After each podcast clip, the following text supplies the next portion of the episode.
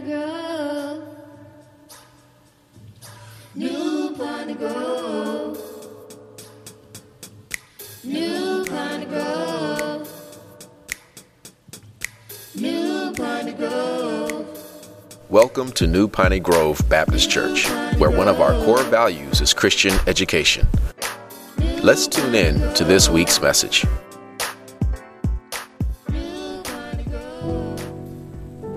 As we close out the month where the ministry focus was on creation, I think it's fitting and right that we entitle this last message The Lord of Creation.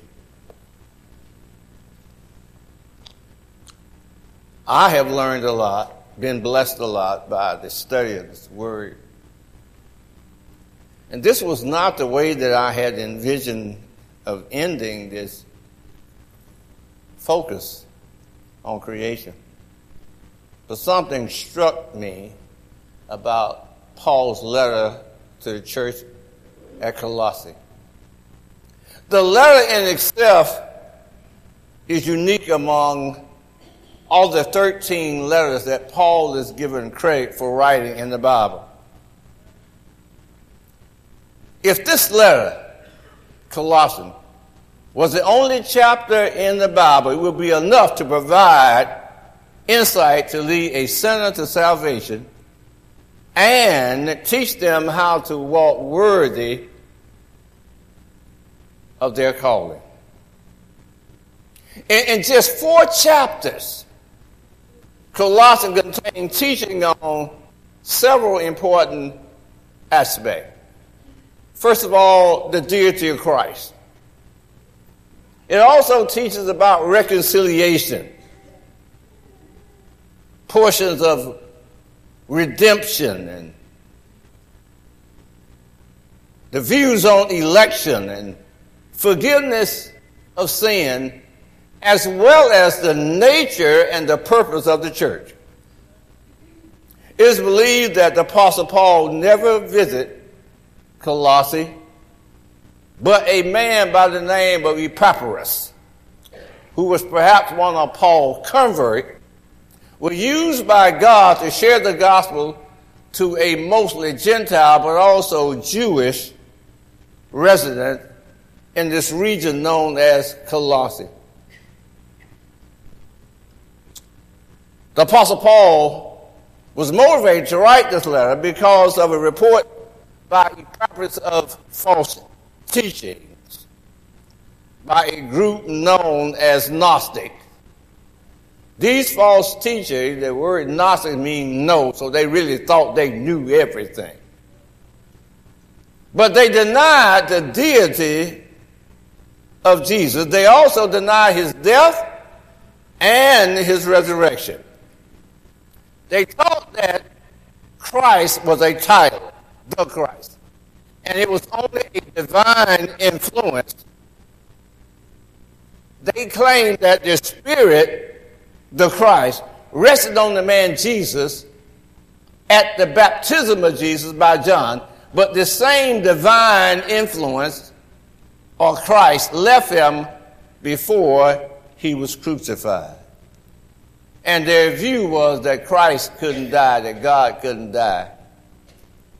Therefore, since Jesus was just a man, since he died, he could not be the intercessor between God and man. The Gnostic taught that this responsibility was given to a special, special group of angelic beings whom God created for this very purpose. They taught that these angels was worthy of worship. You will see this in chapter 2 if you go there. Not Jesus, because Jesus was only a man. And I want to warn some of you now, you need to know when you go to some of these other offshoot, and I'm not talking about denomination, because this is found in a lot of others, you need to know what they believe about Jesus. Not that they believe there was a Jesus. So Paul writes to the saints of Colossae to reassure them that Jesus was more than a man. In fact, Paul makes it abundantly clear that Jesus was the Lord of creation. When you go to the text, you'll find that the Apostle Paul in verse 1 begins his letter with a normal general greeting. But in verse 3, Paul commends the Colossian church for four things. Number one, their faith in the Lord Jesus. Number two, their love for one another. Number three, their hope of salvation. And number four, their receptiveness of the gospel message. And as I looked at these things, I thought, what a wonderful thing that these would be the core value of any local church. These four noteworthy virtues would be a character testimony for any local church. Again, faith in Christ. And I don't think too many people got a lot of problem with that. You're here, you believe in Christ. But number two, their love for each other. We, we, we might need some improvement. And then their hope of salvation. Do you realize this life is not permanent? But you ought to have a hope that you've been saved, and when this life is over, you got a home. For it would also be hard for a lot of people receptive to the gospel message. I mean, all of it, not just a portion that you like to hear. But after those first five verses in chapter 3, chapter 1, verse 3 to 8, in verses 9 through 11, Paul prayed for the members of the church at Colossae. And he prayed, number one, they will be filled with the knowledge of God's will. We talked about that in Sunday school this morning. Do we really want to know what God will is for our life? And if He told us, would we do what He told us to do? Number two, receive spiritual wisdom and understanding. Number three, to walk worthy, a walk that will please God. He also prayed that they would bear fruit of good works. He wanted them to experience increased knowledge of God. He prayed that God would strengthen their work. He prayed that they would demonstrate endurance. And he also prayed that they would learn patience. Help me, Lord. And on all these things, he prayed that they would have joy. You got to enjoy this moment. And after praying and commending the church, in verse 12, Paul began to set the stage for the issue that needs to be addressed. He says in verse 12, giving thanks to the Father, who has qualified you to share in the inheritance of the saints in light. He has delivered us from the dominion of darkness and transferred or translated us into the kingdom of his beloved Son, in whom we have redemption and forgiveness of sin. Now, the church ought to be grateful for that, that your sins are forgiven and you have been bought with the price. Paul, Paul wanted the Colossians to realize that salvation was initiated by God. Ain't nothing in you words to be saved. Ain't nothing in you that's going to cause you to see God. God saw you. The plan of the Father involved the death of his Son, which accomplished four things. Looking at the scripture, picking out these four things. Number one, he delivered us from darkness. Idea of darkness is the fact that you couldn't see. And God had to shine his light upon you so you could see where you were headed. Now, some of y'all knew y'all was on the way to hell, which is good. Because there are a lot of people that think they do a little good deed here and there. They don't know they're on the way to hell. Number two, he transferred us into the to his kingdom. See, we were owned by Satan. We were in Satan's kingdom, but he transferred us to his kingdom. Number three, he redeemed us. He bought us back. And number four, now I'm grateful. He paid our sin debt. You couldn't pay it. You didn't have enough money. He paid it. But to, to leave no doubt about Jesus' true identity, Paul added a profound statement in verse 15. Talking about Jesus, he said, who is the image of the invisible God, the firstborn of every creature. Whoa. Paul said that Jesus was the visible image of an invisible God. Now, I, I, I think some of y'all are going to like this. The Greek word translated image is spelled E I K O N. It's pronounced icon. And that's where we get our English word for icon. The word can, can literally be translated as copy, duplicate, or likeness. But Paul was, was emphasizing Jesus both the representation and the manifestation of God. Okay, let, let, let, me make it plain to some of you young people because I know y'all, y'all can relate to this. All y'all got these phones, right? And on every phone there's an app. The word app means application. Means something there that applies to something. You can't get to what that app represents until you touch the icon. Some, some y'all don't miss that. Let me just give you one. A blue F. Some y'all know what that is. Maybe a, a little, little bird. Some, some of y'all know where that is. Before you can get to anybody on your Facebook, you got to touch that icon with that F. Y'all know where I'm going with this? See, before you can get to the Father, you got to have some type of contact with the Son. Because he not only represents, he's a manifestation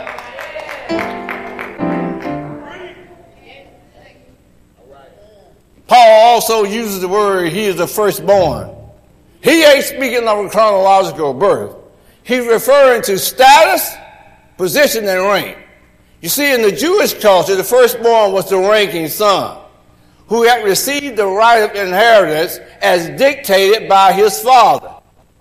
Jesus is the highest ranking human order. He is God, but he was also man. And of all of humanity, he is the highest ranking. Now, Paul going to go ahead and tell you why in verse 16. Why is he the highest ranking? For by all, for by him were all things created. Y'all got that? No, I don't think you have. By him all things were created. Go ahead and explain it, Paul. That are in heaven and in earth, visible, invisible, whether they be thrones, dominion, principalities, or power. All things were created by him and for him. You see, the false teachers have taught that Jesus was just a created being. Yeah, I'm stop right there. I, I, I, I prayed about saying this, but I, I need to really have some people understand. There's, there's some, some, some well known denominations. Some ride bikes with white shirts on. Some carry literature on Saturdays. You need to know what these people believe about Jesus. They'll say Jesus, but you need to know what they actually believe. See, these false teachers they, they, they, they, they taught that Jesus was just a created being. Not just a created being, but he was lower than many other supernatural beings. The Apostle Paul emphatically says, not so. He said, Jesus is above all, period. To make this point clear, Paul had mentioned heaven and earth. That has to do with area and space. I don't care how far you can look how far you can go. He got it. He also mentioned about this unseen, invisible, and the seen, visible. And this has to do with reality. I don't care wherever's going in your life, he's above all of that. But then he, he, he breaks down this unseen. Thrones, dominion, principality, and power. It's believed that these are terms for angelic beings of different rank. Some of them archangels, some of them low angels. And the false teachers teaching that these various ranks are angels between God and matter. In other words, you can't get to God if you go to one of these angels.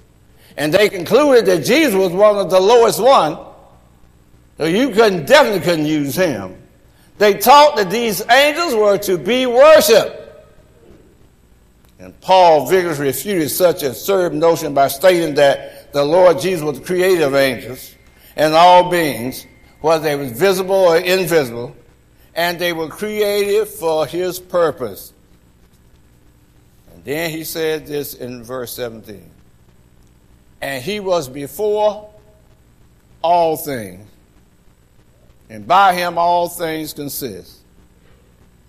The Lord Jesus is not only the creator of everything in the universe, but he also is the sustainer of what he created in the universe. In other words, he's the one that controls and governs the laws by which our universe functions in an orderly manner. Y'all heard of the law of gravity? What goes up? But they still up And they can't come down until he says so. Something has to hold all this together. If you know anything about gravity and force, everything should cave in on into the sun.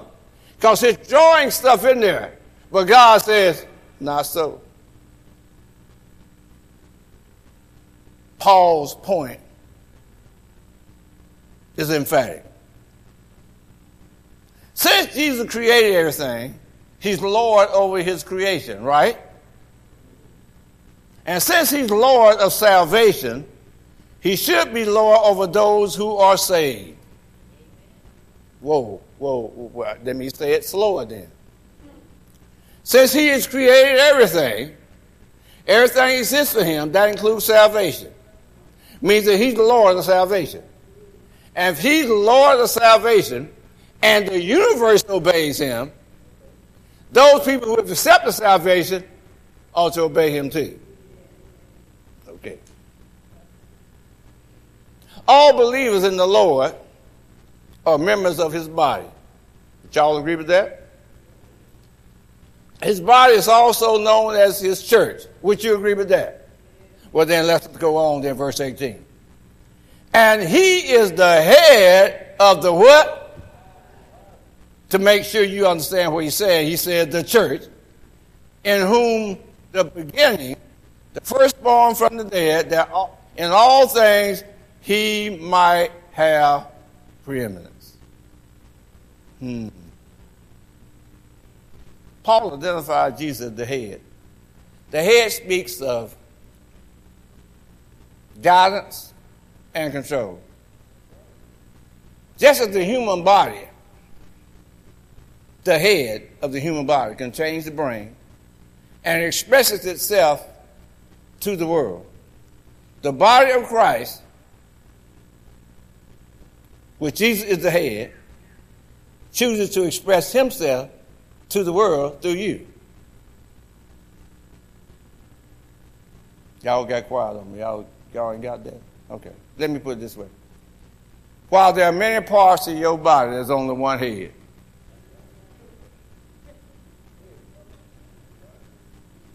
Okay, we'll go on then. Paul said that the Lord Jesus was the firstborn from the dead.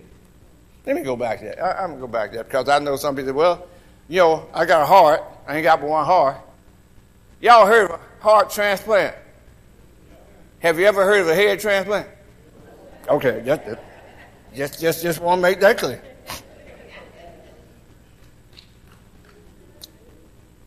Paul said Lord Jesus was the firstborn from the dead. What he means here is by he's the first one that rose with a glorified body. A body that could reappear, step on the cloud. And his resurrection is the pledge that we're going to receive that body too one day. But more importantly, in verse 18, Paul tells the church why Jesus is the head of the church. Get it now so that he might have preeminence in everything. The original language, this word preeminence is protugo. And the reason I say that, y'all heard about pro. You know, pro is before, pro, pro is up at the top of the line. It means to be in first position. It implies the highest rank and prominence. It literally means to be first. It can be rendered, and I really want you to get this, to be of superior priority. Now, y'all know what priority is, right? And ain't nothing above superior. So it really means when you say that he may have preeminence in everything, that he is a superior priority of everything. Well, let's confess we often rebel against the lordship of Jesus. We trust him as being our Savior, but we find it difficulty to allow him to be our Lord. Now, this message application is this. It's a message to challenge each and every one of us to ask this question does Jesus have preeminence in my life? You can answer this question by examining what or who have first priority in your life. So, I got a question. Who or what lords over you? Who or what lords over you? I got several things I want to bring to your attention and make suggestions. Number one is self. You're your own Lord. You want to do what you want to do, the way you want to do it, when you want to do it. And we get on these kids all the time because we, we always say a thing like, you think you're grown. And the reason that they think they're grown is, is because they think they can do everything they want to do when they get grown.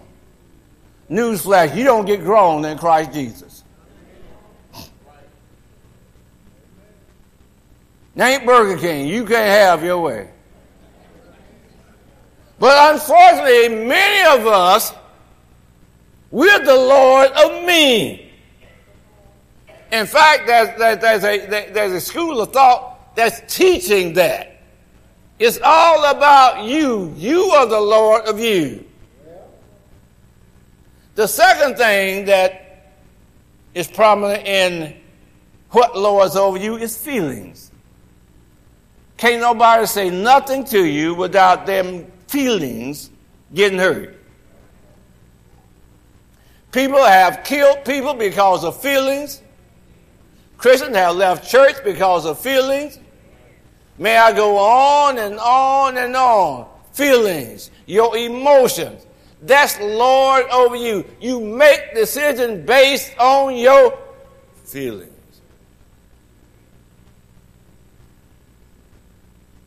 Number three, people. You so concerned about what people think and what people say about you you ain't listening to God. And all you people that's hung up on how you look, You need to take the mirror out of your house and throw it away. The only mirror you need is the backup and the side mirror on your car so you won't kill yourself.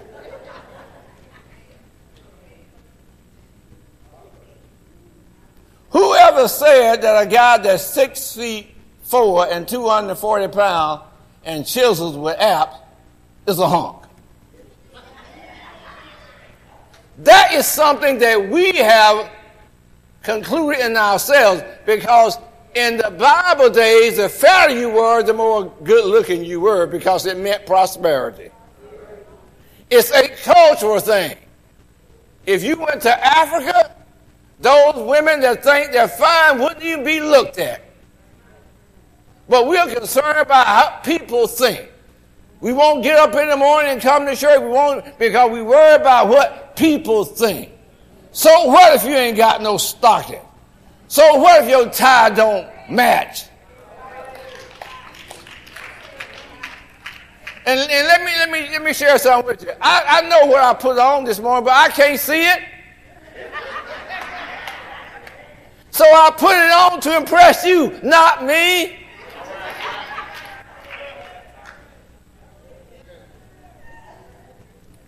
Number four, money.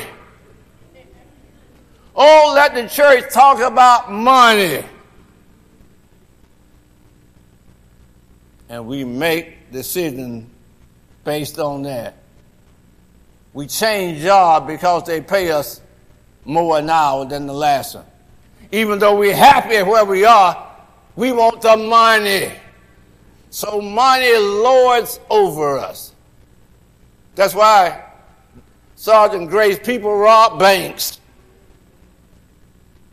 Some people spend more time scratching off than they do turning pages in the Bible.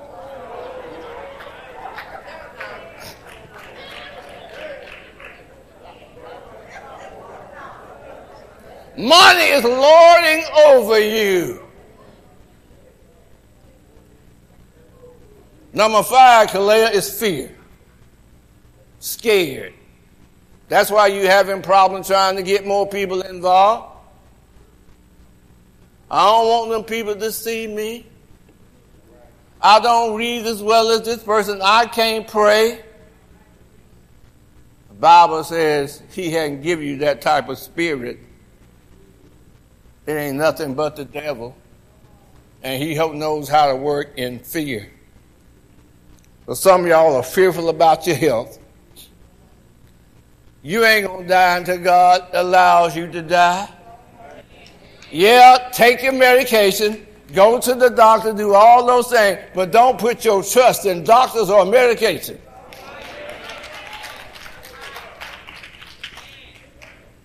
Some y'all are fearful in the dark. You can't see nothing. What are you afraid of? You're afraid of what you can't see that may not even be there. And here you are killing yourself.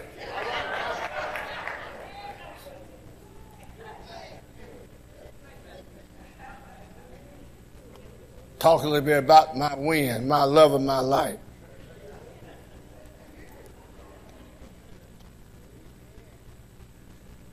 Rats ain't her friend. Bears and gators she don't particularly like either. But the other week or so back, she's trimming the hedges because she don't like the way I do. And all of a sudden, some that she really don't like pops up out of the bush she's doing. There's a garden snake. And he goes, and here she is, trimming the hedges. She remember her mother-in-law, my mama. My mama was a snake killer. My mama get a hoe. So she thinking, I got to go and get a hoe. And the Lord said, what's in your hand? Here she got a big old trimmer there. And then she went, snake head go.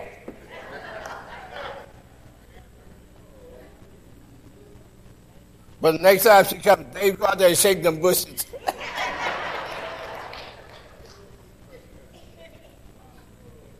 Fear, it lords over you. The next thing is the flesh. And for you young people, I'm going to tell you something. The desires of this flesh don't get old, even though you do. You might can't do it. but you want to do it. Some of us Morgan don't club no more because we got crutches and bad knees.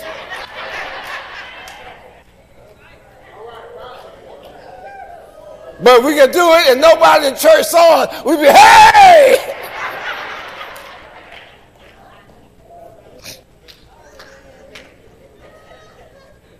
And lastly, the biggest thing that Lord over us is pride. We think we somebody. And the Spirit of God be touching us. Tears be swelling up. Our hands get to move. And we'll sit there and suppress it. I don't want nobody to know that I lose my cool. I ain't crying, my eyes are just dry. Yeah, I'm crying. Because we're prideful. Raise your hand and you go fighting that sunflower. No, you raise your hand because you're going to give glory to God. But you don't want nobody to see you. So you're trying to fly.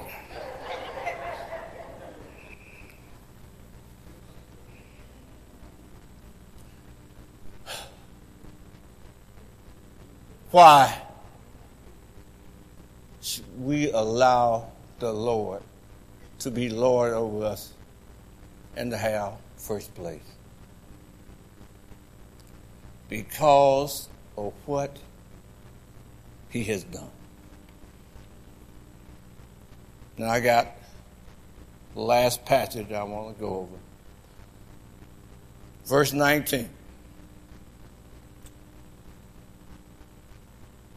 For it pleased the Father that in him should all the fullness dwell. And having made peace through his blood of his cross, by him to reconcile all things unto himself, by him I say, whether they be things in earth, things in heaven, and you that were sometime alienated and enemies in your mind by wicked words, yet now has he reconciled in the body of his flesh through death, and get this, to present you holy, unblameable, unreprovable in his sight. You see, you may not be holy, but he gonna present you holy. You may not be unblameable, but he gonna present you blame blamable. You may not have been the right thing, but he's gonna present you unprovable in his sight. And for that you ought to rejoice. But I got a warning for you. Now I know Dr. X what the what we believe here that once you're saved, you're saved because of the power of God. But I want to read with you verse 23. If you continue in faith, grounded and settled, and not be moved away from the hope of the gospel. Now we believe that those that fall away wasn't there no way. But I wouldn't take that chance. That's the only thing I'm saying. I wouldn't take the chance. I would make sure that I'm continue in the faith that I'm grounded in the faith and I'm settled in the faith. Ain't nobody's going to change my mind. And I'm not going to be moved from the gospel. And then say, here's another thing too. And which was preached to every creature under heaven. Nobody is going to die without hearing the word of God and they may hear from you because they may never be in church. But nobody's going to die without hearing it. So I conclude with this Jesus is the Lord of creation. And because of that, he deserves to be more than just your Savior. He deserves to be your Lord. And not only does he deserve it, he demands it. There's a song that speaks to that. You deserve it. You deserve it. Thanks for listening. We pray that you have been blessed by the message. Visit us on the web at npgbc.org for contact information, service times, or directions to our place of worship.